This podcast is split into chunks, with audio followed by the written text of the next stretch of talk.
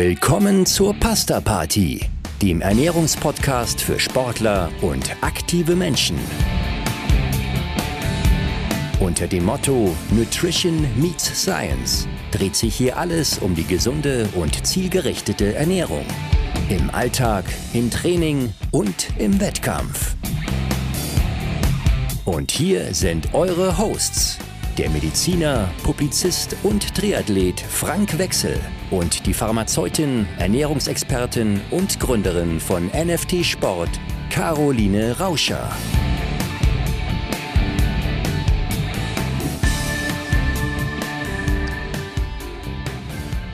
Hallo zusammen aus dem schönen Rot zu unserer ersten Live-Aufnahme unseres Podcasts Pasta Party. Ich bin Frank Wechsel von der Zeitschrift Triathlon. Einige haben mich vielleicht hier schon mal gesehen oder gehört oder mich an meiner Stimme erkannt. Neben mir sitzt Caro Rauscher. Hallo Caro, stell dich mal kurz vor. Also, ich bin Caroline Rauscher von NFT Sport. Wir stellen individuelle Sportkonzepte für unsere Athleten zusammen. Genau, und Ernährung ist ja ein ganz individuelle, individuelles äh, Geschehen und da wollen wir heute ein bisschen einsteigen. Jetzt sind hier viele Triathleten am Start. Morgen bei der Challenge Rot, da geht es, glaube ich, bei jedem im Kopf auch um das Thema Ernährung. Wie wichtig ist das? Ja, ganz sicher. Morgen am Start äh, kann man davon ausgehen, dass die Ernährung schlussendlich die ja einfach die wichtigste Disziplin sein wird. Entweder kann man Radfahren, entweder kann man laufen oder schwimmen.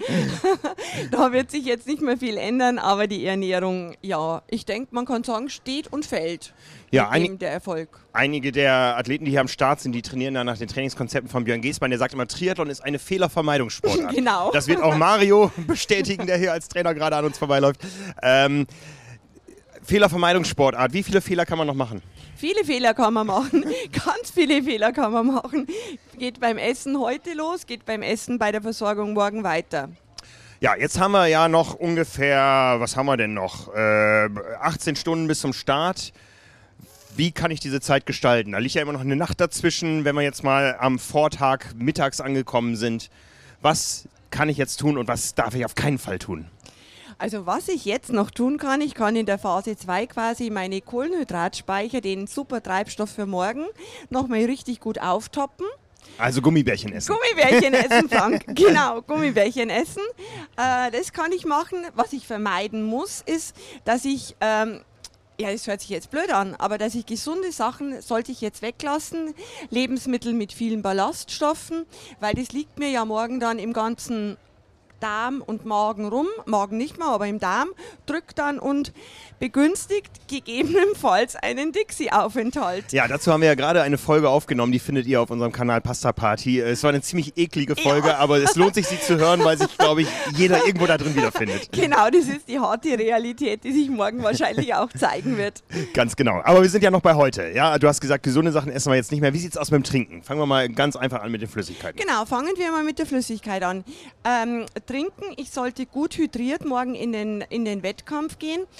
Schöner Marker ist, wie ich das festmachen kann, wenn ich heute über den Tag auch regelmäßig Pipi gehe, der Urin hellgelb ist, also jetzt nicht so neonfarbig wie wie unser Mikro hier, unser ja. Mikro, sondern einfach hellgelb, nicht wie Wasser, dann habe ich schon einmal einen sehr guten Hydrierungsstatus. Ist der Bedarf abhängig davon, was uns morgen an Wetter erwartet? Also es soll ja morgen warm werden. Wenn jetzt morgen kalter Tag wäre, wäre das Prozedere genau das gleiche?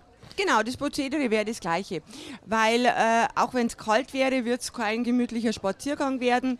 Und Schwitzen und Flüssigkeitsverlust äh, hat man auch bei den kalten Temperaturen. Also das Trinken ist heute wichtig. Natürlich jetzt nicht trinken, bis von den Ohren rausläuft, sondern wie wir gesagt haben, über dieses Urinmonitoring ist ganz gut. Und ähm, mit dem Trinken kann ich ja auch gleichzeitig die Kohlenhydrataufnahme kombinieren. Also nehmen wir einen Energy Drink, weil der schmeckt ja genauso wie die Gummibärchen in genau, aufgelöst. Genau, also du kannst jetzt quasi deine flüssigen Gummibärchen zu dir nehmen. ja, also ein Energy Drink ist es sicher nicht, wenn ich heute Nacht auch noch schlafen will. Was kann ich denn trinken? Was soll ich trinken heute? Also natürlich einmal Mineralwasser, ist ganz klar. Ähm, man kann jetzt heute aber auch so junkige Dinge wie äh, Fanta Limonade trinken, was kein normaler Mensch in der Basis trinkt. Ich hatte gestern in der Früh noch äh, so einen Beratungstermin mit Coca-Cola. Der Mann hat gesagt, ah, Coca-Cola, wunderbar. äh, das ist die Möglichkeit. Aber da wirklich darauf achten, dass man die zuckerhaltigen Getränke zu sich nimmt, weil man will ja an dem Tag den Zucker haben um die Speicher voll zu machen. Was kann man noch trinken? Ja, Kaffee kann man trinken, Tee kann man trinken. Querbeet durch. Ich habe es ausprobiert mit Cola, wenn ich übers Jahr sonst keine Cola trinke, da sollte man ein bisschen aufpassen. Ich Ja. hab, bin dann bei anderen Rennen umgestiegen auf Fanta, weil ich einfach besser schlafen konnte. Ja, genau. Und äh, es, wie du schon sagst, wenn man es nicht gewöhnt ist, kann ja dieses Übermaß an Koffein auch die Verdauung anregen. also Cola nur, wenn man halt Koffein und Cola kennt und weiß, wie der Körper darauf reagiert. Hast du irgendwie so einen Spezialdrink, der vielleicht beim Einschlafen hilft? Ja, man könnte sich eine Honigmilch machen. Okay. Man könnte sich, wenn man jetzt in einem, du bist ja jetzt im Bus, aber du machst ja eh nicht mit. aber wenn man im Hotel, ja gut, Hotel kann man sich ja das reichen lassen oder in der Ferienwohnung, einfach Omas Honigmilch. Omas Honigmilch ist erstmal der erste Tipp für heute. Ja, genau, Omas Honigmilch, dann die Zähne putzen und dann ins Bett. Die Reihenfolge ist wichtig. Genau, die ist wichtig. Ja, da denke ich wieder an die Gummibärchen. Ich, äh, was hasse ich diese Tage? Ich bin gut froh, dass ich nicht am Start bin hier. ja, aber noch einmal, diese Gummibärchen, wer mich länger verfolgt, der weiß, wie meine Vorwettkampfernährung aussieht. Die sieht wirklich aus Gummibärchen in Hülle und Fülle aus, ja. Also äh, sag noch einmal, was, was steckt dahinter an dieser, an dieser Strategie? Viele Kohlenhydrate, viele einfache Kohlenhydrate mit wenig Ballaststoffen. Was ist das Ziel? Ja, genau. Das Ziel ist, wie du schon gesagt hast, die Kohlenhydrate, sprich die Zucker, in mög möglichst ähm, einfacher Form in den Körper zu bringen. Die Glykogenspeicher, also damit die Kohlenhydratspeicher in der Muskulatur, in der Leber, in den anderen Organen auftoppen, weil das, wie gesagt, morgen der Treibstoff, der High-End-Treibstoff sein wird. Und das Ganze ohne der Kombination mit den gesunden Ballaststoffen, wie wir es zum Beispiel in der Vollkornpasta hätten oder im Gemüse oder im Obst. Ja, wunderbar. Dann ist also das Ziel klar, die Strategie auch. Wenn ich jetzt irgendwo auf äh, Wettkampfreise bin, nicht zu Hause wohne ähm, und ich sehe, ich äh, finde da kein Restaurant, aber es gibt eine Pasta-Party. Worauf soll ich bei der Pasta-Party achten? Also bei der Pasta-Party sollte ich aufpassen. Erst einmal sollte ich den ganzen Tag schon an das Essen denken und nicht sagen, ach ja, ich brauche jetzt nichts essen, abends gibt es ja die Pasta-Party. Die Pasta-Party ist dann nur das i-Tüpfelchen am Abend. Ähm, und bei der Pasta-Party, wenn es denn möglich ist, darauf achten, dass man zu fettarmen Soßen greift. Also Bolognese oder Tomatensoße, alles was eine weiße Soße ist, Sahnesoße, Käsesoße, äh, würde ich vermeiden. Aber Bolognese, wenn ich da zu viel von nehme, die liegt Ja. auch schwer im Magen. Ja? Ja, liegt auch schwer. Also ich finde am besten die äh, einfach die Tomatensoße. Also Pasta-Party mit Tomatensauce. Oder pur. Genau, Pasta-Party ist ja grundsätzlich nichts Schlechtes, weil so heißt ja unser Podcast. Genau, damit ist es gut. Genau, dann haben wir also den, den Vorwettkampftag äh, abgehakt. Äh, wir wissen, wir ernähren uns äh, ungesund mit viel Zucker. Ähm, Gibt es da irgendwie noch ein spezielles Regime? Esse ich diese Gummibärchen oder wie auch immer ich meinen Zucker ähm, zu mir nehme in drei großen Mahlzeiten, wie es die Ernährungswissenschaft mal propagiert hat, oder verteile ich das über den Tag? Auch an diesem Tag löse ich mich von allem, was gut und gesund ist. also man isst nicht drei große Mahlzeiten, sondern man isst eigentlich futtert man den ganzen Tag verteilt hin. Okay. Und was passiert? Du lockst den ganzen Tag Insulin raus, genau das, was man ja normalerweise vermeiden möchte. Insulin ist ein anaboles Hormon und hilft bei der Bildung, bei der Einlagerung der Kohlenhydratspeicher. ich, Wollen liebe, wir haben. ich liebe diesen Sport. Großartig. ja. Könnte nicht jeden Tag Wettkampftag sein. Aber das Ganze bezieht sich auf den Vorwettkampftag oder die Vorwettkampftage. Äh, jetzt ähm, haben wir es geschafft, irgendwie mit der Honigmilch von der Oma einzuschlafen. Der Wettkampf morgen, der geht hier los. Boah, bei Langdistanzen immer so um 6.30 Uhr sind die ersten Starts bis. Spät. Ja, so muss ja die Sonne schon da sein. Ja, aber du stehst eher auf. Natürlich, natürlich. Also der Start wäre dann, wann stehe ich denn auf? Du stehst wahrscheinlich um 3 Uhr morgens Ja, wenn ich auf. einschlafen konnte, dann stehe ich um 3 Uhr auf. Ja, Aber ich denke, die meisten stehen so 4 Uhr morgens auf. Also ja man hat ja noch eine Anreise und so. 4 Uhr Ja. ist, schon, ist schon sportlich. Ja, also Ja. Ne? Sagen wir mal, ich stehe drei Stunden vor dem Start auf. Äh, wann esse ich zum ersten Mal? Was esse ich? Was esse ich über den Morgen verteilt, der ja dann kurz ist? Und wann äh, vor allen Dingen zum letzten Mal? Ja, also du stehst auf und äh, wenn, man, wenn man heute halt ein Mensch ist, der was, was essen kann, äh, so früh am Morgen, dann sollte man logischerweise frühstücken, äh, Weißbrot, Toast mit Honig, mit Marmelade, man kann auch Nudeln essen, man kann Reis essen. Äh, die Anne Haug, die ja morgen auch am Start sein wird, die schwört ja, du weißt es ja, auf ihren Basmati-Reis. also genau. alles, was leicht verdaulich ist. Wenn jetzt jemand ähm, so tickt, dass er sagt, ah, ich kann einfach nichts essen, äh, der sollte sich überlegen, Flüssiges zu sich zu nehmen. Also Kohlenhydratdrinks ist sich da einfach auf jeden Fall was vor bereiten, weil es wichtig ist, die Speicher, die sich ja über Nacht etwas wieder entleert haben, weil unser Körper ja den Motor am Laufen hält, mhm.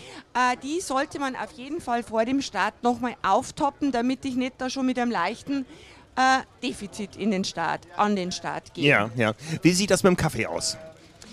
Also Kaffee finde ich persönlich sehr gut. Ja, ich auch. auch ja. Ne? Kaffee und Gummibärchen ist eine Kaffee wunderbare Kombination. ich muss den Kaffee halt einfach vertragen. Äh, wenn man den Kaffee, das Koffein nicht verträgt und weiß, wenn ich Kaffee trinke, dann kann ich gleich äh, meine Morgentoilette äh, beginnen, dann würde ich ihn weglassen. Aber wenn es ein erprobtes Getränk ist, dann auf jeden Fall nehmen. Dann würde ich schon mal wach. Ja, das ist sehr schön.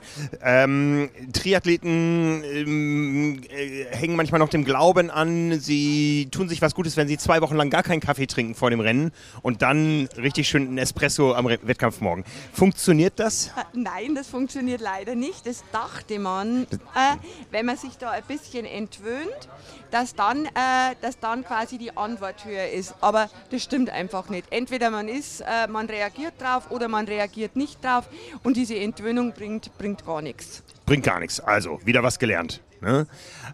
Trotzdem trinken wir am Wettkampf morgen unseren Kaffee und dann setzen wir uns irgendwann in, ins Auto, in den Bus, haben also das Buffet nicht mehr vor der Nase. Was kann ich da noch an Kleinigkeiten mitnehmen, um äh, weiter gut zum Start zu kommen? Ja, da kann ich mir mitnehmen. Ich kann mir Toastbrot einstecken, äh, ich kann mir Banane einstecken. Also alles ganz leicht verdaulich.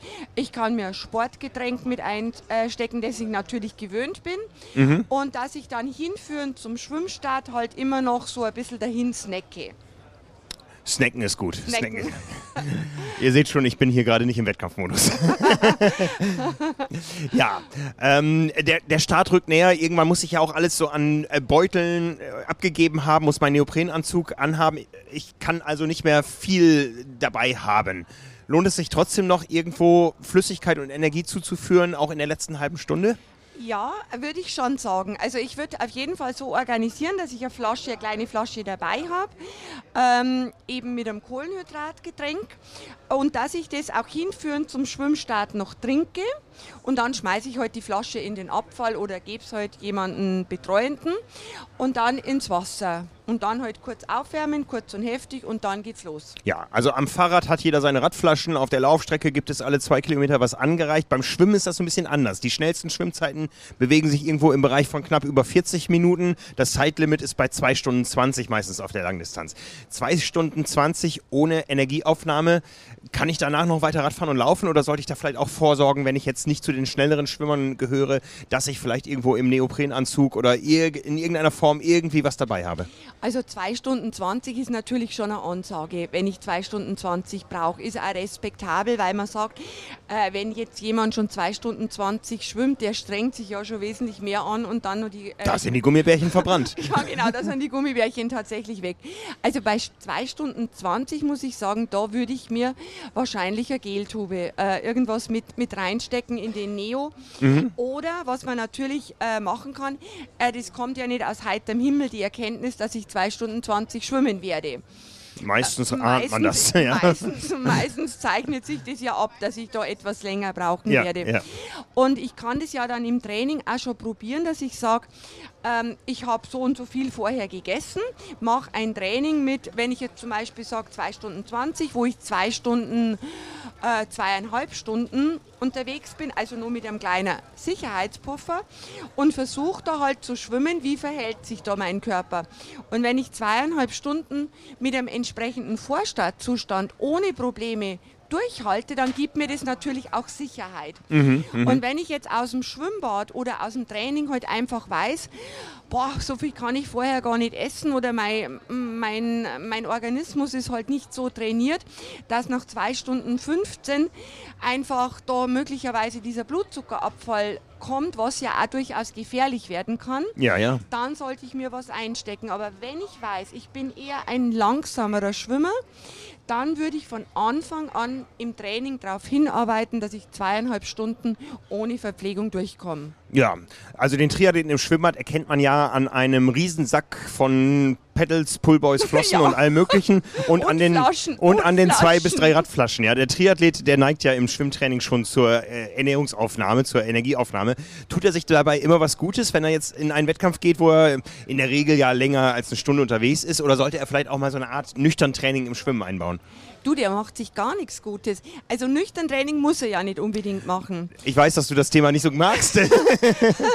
das muss er ja nicht unbedingt machen. Aber er kann einfach das, Schwimm, äh, das Schwimmen so starten, äh, dass er die Nahrungsaufnahme am Beckenrand, bevor er reingeht, einfach stoppt. Ja. Und dann sieht er es, ja. wie er es aushält. Und ich finde das einmal im Schwimmbad ganz, ganz interessant, wie du schon gesagt hast am Startblock hängt der Trainingsplan. Ja. Dann dieses ganze Equipment und dann die Flaschen. Und weißt du, was ich für eine Vermutung habe mit der Trinkerei beim, beim, beim Schwimmen? Ich glaube, die wollen einfach eine Pause machen. Ja. ich glaube, die wollen einfach eine Pause machen. Weil teilweise hat man das Gefühl, dass im Wasser besser verpflegt wird wie auf dem Rad. Äh, sowieso. Ne? Ich habe ja, hab ja so eine Serie ins äh, Leben gerufen, die Swim 100 mal 100. Ja, da ja. schwimmt man 100 mal 100 Meter. Da darfst Weil, du aber. Ja, und weißt du, was wir reichen in den Pausen, was super geht? Gummibärchen. Gummibärchen. genau. Ja, äh, dann kommen wir immer zum Radfahren. Ja, ähm, es tut sich eine ganze Menge. Der Körper bewegt sich von der horizontalen in die vertikale Lage. Man muss sich umziehen, man muss sein Fahrrad finden und so weiter. Man, man ist da in, äh, in Action. Ja, ähm, sollte man aber trotzdem sich da auch den Moment nehmen, nach der langen, langen Ernährungskarenz quasi vom Schwimmstart bis dahin, da möglichst schnell Energie zuzuführen? Jein, also man sollte grundsätzlich so machen, also wenn, wenn man aus dem Wasser rauskommt und in der T1 sich befindet, dann natürlich zügig umziehen, ist ja oder auf, die, auf das Rad gehen, ist ganz klar. Ich empfehle da meinen Athleten immer, dass sie da in ihrem Gepäck schon äh, eine kleine Menge einfach Kohlenhydratgetränk oder mhm. gut verdümmte Pampe oder was halt auch immer, was halt der einzelne Athlet halt macht, dabei hat, da schon ein paar kräftige Schlucke trinken, wie du schon gesagt hast, um eben dieses, diese verbrauchte Energie dass die schon einmal zurückkommt, aber ganz moderat auch, also sich da nicht gleich volle Pulle da äh, einen Liter hinter die Binde kippen. Und dann, äh, was man auch gut aufpassen muss, auch magentechnisch, äh, dass wenn man auf dem Rad ist, du sagtest ja schon, äh, die Körperposition ist komplett anders von der Horizontale dann in, die, in diese Aeroposition, wo dann der Magen ja zusammenknickt dass man da mit einer moderaten Pace anfängt. Mhm. Dass halt dieses ganze System sich da ein bisschen an die neue Situation gewöhnen kann und dann habe ich da vielleicht irgendwie meine Gruppe gefunden und dann denke ich, so, und jetzt geht's los und dann fange ich auch mit der Energie an. Das Schöne ist ja, man hat ja dann auch Lust, irgendwas Bekanntes zu trinken, weil manche Seen oder Kanäle oder Meere schmecken ja auch nicht so lecker. ja, ne? und der Kanal, glaube ich, schmeckt jetzt morgen auch nicht so gut. Oh ja, der, äh, er hat zumindest nicht gerochen. Ich hab's, bis an den Rand habe ich es geschafft. Hast du ihn gekostet schon? Der, hat nee, ja ich habe meine Kollegen vorgeschickt. Okay, gut. genau. Dann haben wir also unsere Aeroposition gefunden auf dem Rad. Äh, und jetzt äh, kommt natürlich der große Konflikt zwischen allen Aerodynamikern und dir als Ernährungsexpertin. Man muss irgendwo die Ernährung in flüssiger Form so am Rad positionieren, dass sie nicht im Wind steht. Ja, ähm, das heißt, es ist vom Volumen auch etwas eingeschränkt. Ja, weil sonst brauche ich große runde Flaschen. Und das weiß jeder inzwischen, der uns länger Folge verfolgt, große runde Flaschen am Fahrrad, was 15.000 Euro äh, gekostet hat, sind No-Go. Ja, das heißt, ich habe vielleicht äh, Kapazität von äh, einem bis eineinhalb Litern. Kann ich da meine ganze Ernährung oder meine ganze Energie, die ich brauche, über den Tag mitnehmen? Also mit dieser Kapazität kann man die auf jeden Fall mitnehmen, ähm, weil, wie es ja bei diesen Rädern so ist, man hat ja vorne zwischen den, äh, zwischen den äh, Lenkern, äh, haben in der Regel die meisten Athleten ja ihr Trinksystem mhm. oder einen Halter, halt, wo du eine Flasche reinklemmen kannst. Und da kann man dann immer an den Verpflegungsstellen das Wasser nachkippen. Und wenn du so einen, eineinhalb Liter Flaschenkapazität noch frei hast, ist es null Problem, äh, die Energie mitzuführen. Mhm, Selbst mhm. für eine Anne Haug, die wie ein Durchlauferhitzer verzehrt. Ja, und diese Energie besteht wieder aus Zuckern. Ja. Genau. Wie viel brauche ich für 180 Kilometer? Lässt sich das pauschal sagen? Nein, jetzt hast du einen wunden Punkt bei mir getroffen. es lässt sich definitiv nicht pauschal sagen, weil einfach äh, jeder anderen Bedarf an Energie hat und es definitiv halt keinen linearen Zusammenhang gibt zwischen dem Energieverbrauch und der Länge einer Belastung, weil es hängt ab vom Vorstartzustand, vom Leistungszustand, äh, wie hat der Athlet regeneriert, wie ist die Intensität, wie sind die Außentemperaturen, wie ist die Stresshormonsituation. Ich höre jetzt auf, es gibt nur 10.000 mhm, andere mhm. Punkte. Und das macht es halt einfach schwierig, diese kalkulierte oder die Menge, die man halt gerne kalkulieren würde, müssen wir im Konjunktiv sprechen, ähm, tatsächlich dann auch so eng zu fassen, dass ich sage, da bin ich jetzt auf der richtigen Seite. Ja, Jetzt äh, gibt es ja äh, auch wahrscheinlich auf der Expo alle möglichen Angebote. Du hast gesagt, wir brauchen auf jeden Fall den Zucker als Energie. Wir brauchen das Wasser, weil wir schwitzen, wir müssen den Zucker verdünnen und so weiter. Was brauche ich noch? Brauche ich Elektrolyte, Salze? Brauche ich äh, irgendwelche besonderen Fette? Brauche ich Eiweiße bei einer Belastung, die jetzt über die Triathlon-Langdistanz geht? Also was ich jetzt definitiv nicht brauche über die Triathlon-Langdistanz, äh, sind die Eiweiße. Also die brauche ich definitiv nicht. Mhm. Die Fette brauche ich auch nicht. Selbst wenn ich ganz dünn bin, du bist jetzt zum Beispiel also so dünn geworden, haben wir ja vorhin schon gesagt. Ich habe einfach nicht genug gegessen hier. genau. Äh, aber selbst wenn ein Athlet äh, wirklich ganz dünn und schmal ist, mit einem, mit einem geringen Körperfettanteil, hat er immer noch von der, von der energetischen äh, Seite her genügend Fette dabei, dass die... Auch ein Jan Frodeno, hast du ihn schon gesehen hier? Ich, ich habe ihn nicht gesehen, aber selbst ein Jan Frodeno. Okay, äh, das dass, die, äh, dass die Fettverbrennung eben laufen kann, weil man da ja nicht von dem subkutanen, also dem Fett unter der Haut spricht, sondern von dem Fett, das halt auch in der Muskulatur ist und das ist verfügbar. Mhm. Und also Fett brauche ich nicht zuführen, Eiweiß brauche ich in dem Kontext auch nicht zuführen. Ich muss Wasser zuführen, ich muss Kohlenhydrate zuführen. Aus der Elektrolytsicht muss ich nur Natrium zuführen. Äh, ich muss kein Kalium zuführen, ich muss kein Calcium zuführen, etc. pp.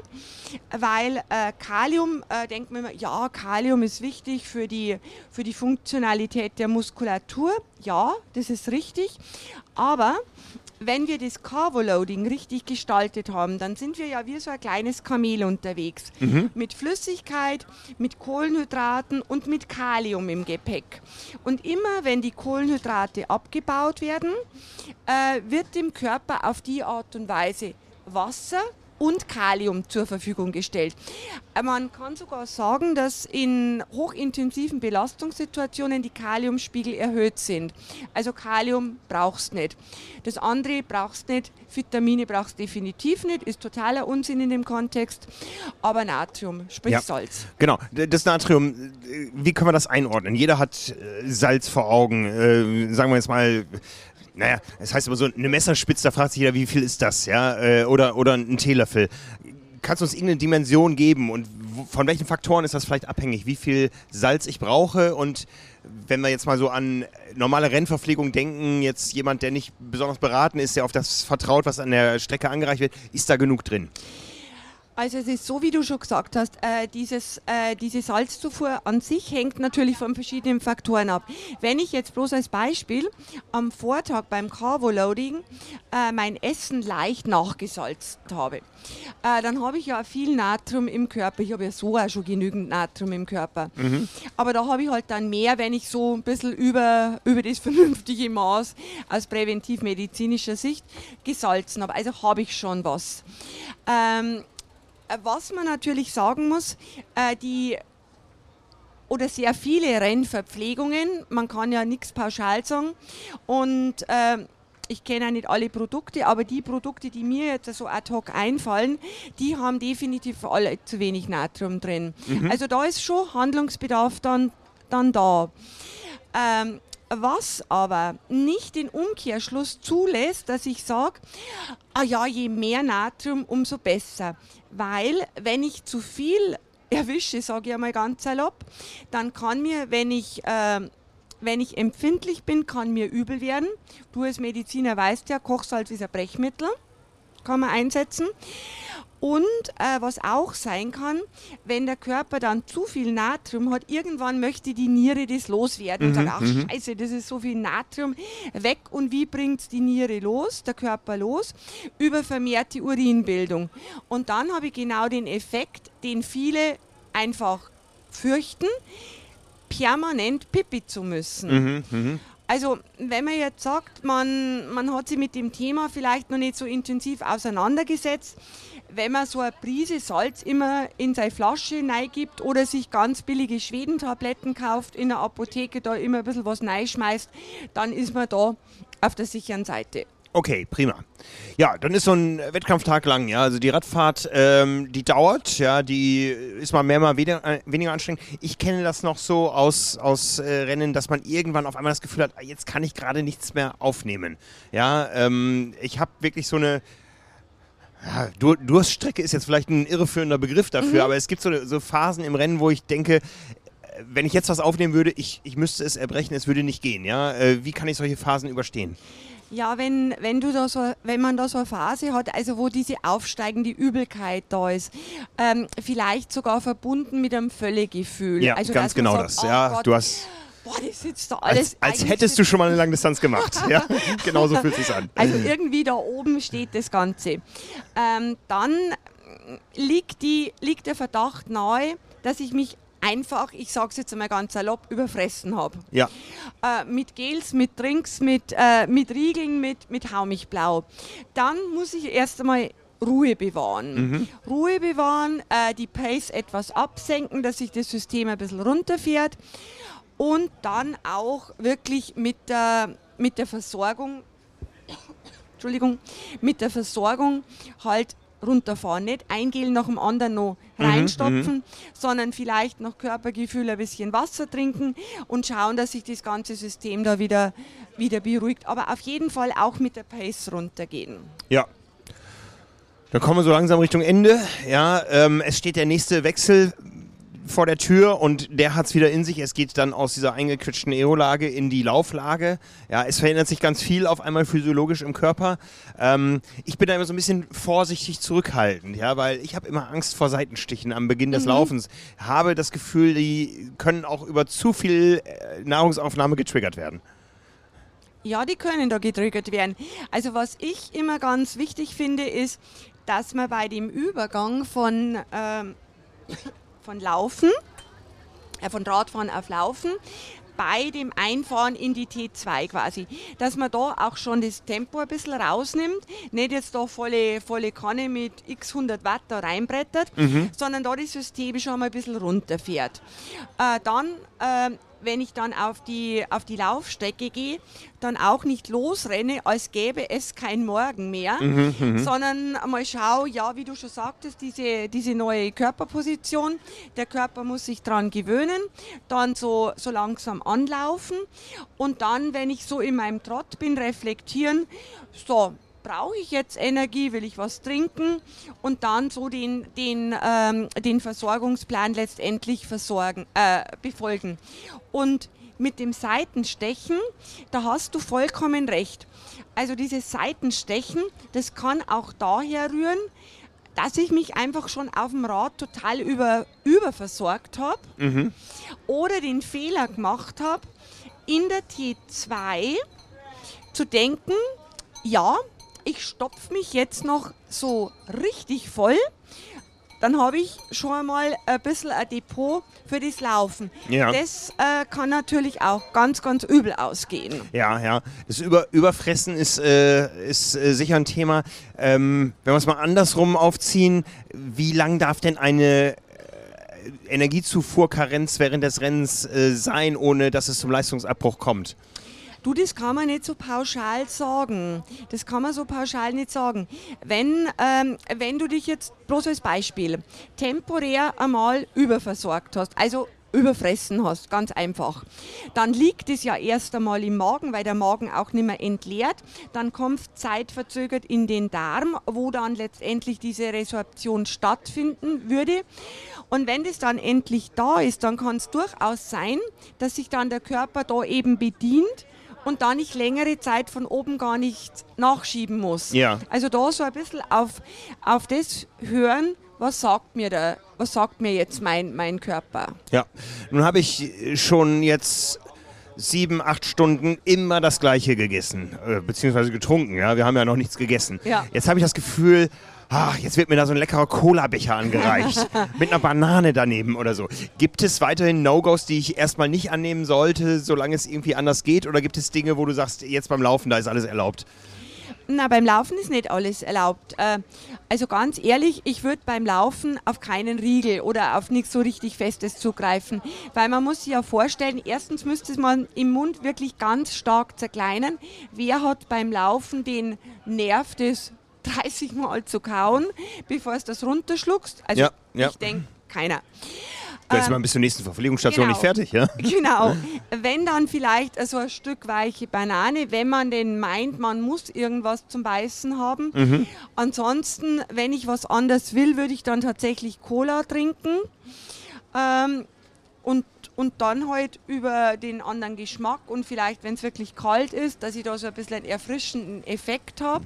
Kann ich die Po- Cola pur trinken oder muss ich noch Wasser dazu nehmen? Äh, Ist, ist die zu hoch konzentriert vom Zucker her? Die ist zu hoch konzentriert, aber ich glaube, die wird sowieso verdünnt gereicht, oder? Ja, nee, eigentlich wird sie, in, wird sie aus Flaschen direkt abgefüllt in die Becher. Also ich sollte dann aber auch einen zweiten Becher Wasser dazu Ja, nehmen. genau, genau. Ich dachte mir, die ist vorverdünnt.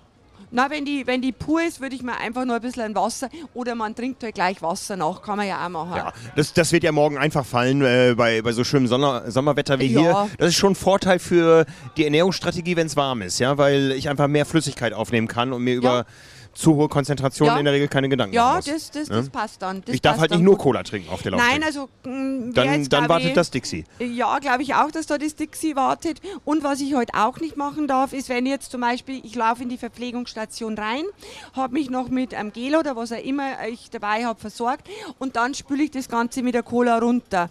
Ich glaube, dass es der Magen auch etwas übel nimmt. Okay, gibt es irgendwo einen Kilometerpunkt, wo du sagst, ab da ist es völlig egal, weil ähm, das, was jetzt noch zugenommen wird, das kommt eh nicht mehr irgendwo an? Doch, doch, es kommt äh, schlussendlich, wenn ich mich intelligent versorge, kommt es bis zum letzten Schritt an. Also da gibt es jetzt nicht den, den Punkt, wo ich sage, das ist der Punkt, da ist eine Deadline, äh, vergiss es, egal was du hast. Wenn ich mich äh, wirklich intelligent versorge, dann bin ich bis zur Finishline top versorgt. Ähm, ja gut, äh, wenn es blöd läuft, kannst du ja auf dem, auf dem, auf dem Einlauf, äh, auf dem Einlaufkanal, hätte ich jetzt bald gesagt, noch kollabieren und blöd dort liegen und dann, ja, und dann war es. Ja. Ähm, also man sollte schon, man sollte schon achtsam sein mit dem, was man zuführt oder auch weglässt, bis zum Schluss. Weil wenn bei irgendeinem Rennen war es doch einmal so, ähm, kannst dich da nicht erinnern, wo ein Athlet fast nicht mehr in die Sicht, also in, die, in das Ziel, das wirklich schon in Sichtweite war. Es war irgendein Sarah True in Frankfurt. ja, Mann war es auch, glaube ich. Und zwar gar kein Unbekannter. Ich kann mich jetzt nicht, nicht mehr erinnern, aber da hat man auch gemeint, äh, der gute Kerl kommt nicht mehr hin. Okay, müsste ich mal ein bisschen in meinem Gedächtnis wühlen. Vielleicht Wühl weiß mal. es irgendwer hier. Ja, ähm, ja, aber jetzt äh, im positiven Fall haben wir es geschafft, energetisch gut bis ins Ziel. Und hier in Rot, in dem Festzelt da hinten, da wartet ein gigantisches Buffet. ja, ich weiß noch, als ich das erstmal gestartet habe, äh, gestartet bin hier, es gab KitKat-Riegel, die schon ausgepackt waren. Man musste nur in diese Schüssel greifen und so. Und hat die Hand voll Ga- Schokolade. ga- ganz genau, ganz genau. Was empfiehlst du, was sind die No-Gos, äh, auch wenn es alles so lecker aussieht im Zielbereich? Also d- du weißt, in Bayern ist auch vieles herzhaft. Ähm, schieß los. Äh, Gut, man kann jetzt ja sagen, im Ziel ist sowieso alles ist sowieso alles wurscht dann. Also ich würde auf jeden Fall nicht fett. Hier ist viel Wurst im Ziel, ja. Wurscht, genau. also, ja. ich würde auf jeden Fall fette Sachen weglassen. Alkohol ja sowieso. Also nicht einmal das vergessen. Alkohol ganz wichtig, keinen Alkohol trinken äh, nach, der, nach der Belastung. Ähm, dann fette Sachen wie, ja, wir sind in Bayern, wir sind in Franken. Äh, Bratwurstsemmel würde ich jetzt nicht essen, weil es liegt ja ewig im Magen und das ganze System ist ja eh schon jetzt auf Kante genäht nach äh, keine Ahnung wie viel, wie viel Stunden man unterwegs ist. Äh, wenn dann einmal gut Flüssigkeit, große Apfelschorle oder ein alkoholfreies Bier, wenn man denn den, den anderen Geschmack haben will, oder einen Recovery Shake, den man sich äh, zubereitet hat, aber auf jeden Fall flüssig, weil äh, selbst wenn man achtsam trinkt, hat man ja doch einen bestimmten ähm, Dehydrierungsgrad erreicht, was ja auch gar nicht schlimm ist. Mhm, was gar mhm. nicht schlimm ist. Aber man sollte den halt schon wieder auffüllen. Und meine Meinung zu dem Thema ist immer, es ist ein Wettkampf. Aber gleichzeitig, wenn es ein Wettkampf, obwohl es ein Wettkampf war, war es ja eine hochpotente Trainingseinheit. Es war ja äh, wirklich äh, volle Kanne Trainingseinheit, was die Performance-Entwicklung auf die nächste Zeit anbelangt. Ja, ja. Und deswegen wäre es ja halt dumm, finde ich, wenn man da dieses Zeitfenster nicht nutzt, damit ich optimal regeneriere und den Trainingsreiz, den ich jetzt über x Stunden gesetzt habe, nicht maximal in Trainingsantwort übersetze. Ganz genau. Also ne? sollte man dran denken. Nach dem Spiel ist vor dem Spiel. Ganz genau, nach dem Spiel ist vor dem Spiel. Ja, wie lange hält so dieser Zustand an, dass ich auf meine Ernährung wirklich achten sollte, um, wir wissen natürlich, gesunde Ernährung ist immer sinnvoll, aber nach dem Wettkampf, viele werden das am Montag erfahren, es fühlt sich alles sehr schwer an. Äh, ist, es, ist es ab einem gewissen Zeitpunkt egal oder kann ich weiterhin die Regeneration fördern in den Tagen danach? Also ich würde so machen, äh, dass ich in dem unmittelbaren Zeitfenster nachher, sagen wir in diesem, in diesem in dieser Stunde, die noch dieses Window of Opportunity, das halt noch entscheidend ist für die Leistungsweiterentwicklung, aber auch für den Schutz vom Immunsystem und anderen physiologischen Strukturen. Mhm, mhm. äh, dass ich da jetzt noch sage, das knall ich mir jetzt halt voll mit Eiweiß, mit Flüssigkeit, mit Elektrolyten, mit Kohlenhydraten und dann kann ich schon auf die gesunde Ernährung wieder umswitchen. Äh, Kohlenhydrate, Eiweiß, heute komplexe Kohlenhydrate, dann hochwertiges Eiweiß. Und am nächsten Tag spielt ja die Komponente Kohlenhydrate untergeordnete Rolle, weil ich gehe davon aus, dass du da nicht gleich wieder einen Halbmarathon laufen wirst. Nee, nee, ähm, hätte ich wenig Lust zu. dass man an diesen Folgetagen ähm, das Augenmerk auf Eiweißkomponenten vor allem legt, auf hochwertige Eiweißkomponenten, weil gerade so diese, ja sagen wir es mal ganz laienhaft, der Muskelkater, äh, der ploppt ja teilweise erst 18, 24, 36 Stunden später auf. Jetzt, wenn ich aber in diesen, in diesen nächsten und übernächsten Tag ähm, so eine individualisierte Regenerationsstrategie noch fahre, dann kann ich zum einen ähm, eben dieses muskuläre Unwohlsein, ähm, dem kann ich entgegenwirken und ich kann auch an diesen zwei Tagen noch massiv die adaptive Antwort unterstützen. Also wieder das Ganze nach dem Rennen ist vor dem Rennen. Nach dem Rennen ist vor dem Rennen. Jetzt sind wir erstmal vor dem Rennen. Wir wünschen allen, die hier am morgigen Tag starten, ganz viel Spaß, Erfolg. Wie viele Athleten hast du am Start hier in Rot? Also von den Amateuren sehr, sehr viele. Ich kann dir da jetzt die Zahl gar nicht benennen. Von den Profis haben wir jetzt die Anne am, am Start, der wir heute halt ganz, ganz fest die Daumen drücken. Und ja, und allen halt einfach ein gesundes, erfolgreiches Rennen und viel Spaß. Das wünschen wir ihnen. Das wünsche ich. Den wünschen schließe ich mich gerne an. Vielen Dank, Caro Rauscher. Ich danke dir. Servus, Frank. Ciao.